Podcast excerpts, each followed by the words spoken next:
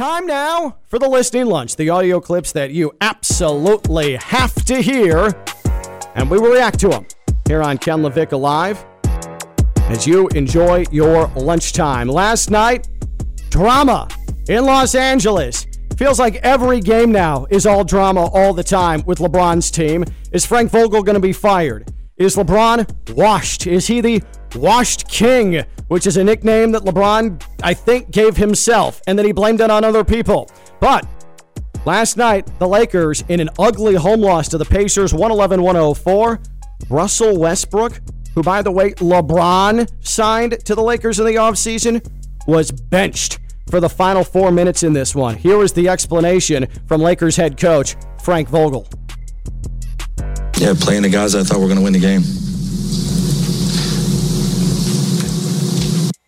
That's simple as that. Let's hear it one more time. Yeah, playing the guys I thought we were going to win the game. Yep.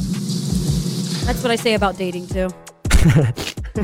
Oh man, that was good. That was actually really, really good. And I sort of shot snot out of my nose with that as well. That was an interesting reaction. Uh, so let's go through the numbers here uh, with Russell Westbrook. 27 minutes, much like Joel Embiid. 27 minutes, except Joel Embiid had 50, and Russell Westbrook put up 14 points last night. And he was a turnover machine. And he was 5 of 17 from the field. Russell Westbrook is having a miserable season this year. I mean, it has been really difficult to to watch. Uh, he is shooting 43% from the field right now. He's only 66% from the free throw line. He's a liability. He's taking jump shots that are hitting the top of the backboard. Not coming off the heel of the rim and hitting the top of the backboard, but mid range jumpers that are hitting the top of the backboard. Russell Westbrook, this is getting a little bit sad. Now, LeBron was asked about what he thought about Frank Vogel benching Russell Westbrook last night. And here's LeBron's interesting answer after the Lakers' loss. Um, have you followed Russ throughout his career? As closely as you have, bro. Okay. Have you followed Russ throughout this season? Yeah. Yep. Uh, would you think that would bother Russ not being in the late game? Okay. There go your answer. Yeah. Uh, I mean, LeBron is not going to right now openly throw Frank Vogel under the bus, but he never really does throw a coach under the bus. He does stuff like that, like an indirect, an indirect. Hey, LeBron, um, do you think Russ was upset? Well, do you, do you, have you followed Russ? Do you think he'd be upset not to, to be on the floor? When when LeBron says things like that, that reflects on the head coach. That reflects on Frank Vogel. That's an obvious frustration with Frank Vogel because Russ is LeBron's guy. LeBron's responsible for Russell Westbrook. Mm-hmm. But it's become increasingly clear Russell Westbrook's done. It's not just this season, it's the last three seasons. But then, and I, I love Russ. I love season average triple double Russ, but this isn't that Russ. And Russ is going out sad. Yep. This hurts. As someone who's a Russell Westbrook fan, we're seeing the end, and we're going to see the Lakers fracture over it, and we're going to see Frank Vogel get fired over it because LeBron is going to uh, toss him overboard of that Lakers ship. But he's going out sad. This is one of the saddest end of careers I can remember for an athlete. Russ is there, and it makes you feel bad. And for LeBron to kind of just react that way too, does it make the situation even better? It adds more drama. It sounded very petty towards Frank Vogel. I don't like the way he responded with that. Uh, I mean, LeBron does the thing, and, and he also was talking about, I'm not going to say anything. I'm a positive person. I'm not going to say anything where you can make headlines.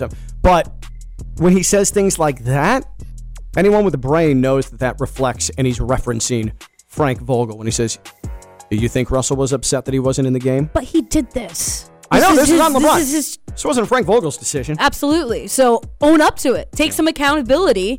Don't all of a sudden blame the coach because Frank Vogel is there. That is not your job. Yeah. Your job is to uplift your boy that you brought over. Stone, can you remember another athlete that went out as sad as? And I know that there's going to be a lot of Dan Marino, because, but that was one.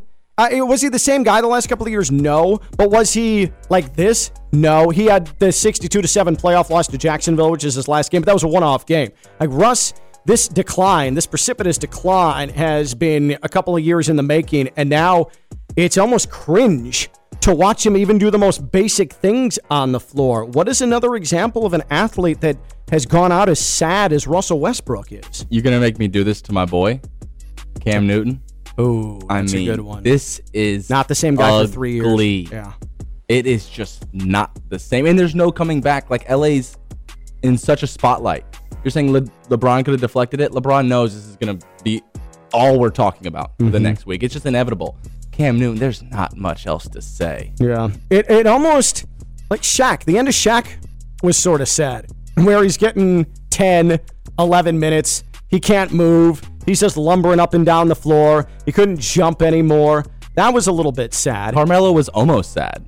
Yeah, and then all of a sudden he had a complete career rejuvenation Mm-hmm. and found a role. Uh, Dwyane Wade, if Oh Cavs, gosh. if Cavs Chicago was the end of his career, he'd be in this conversation. But then he came down to the Heat, and he was MVP Dwyane Wade again.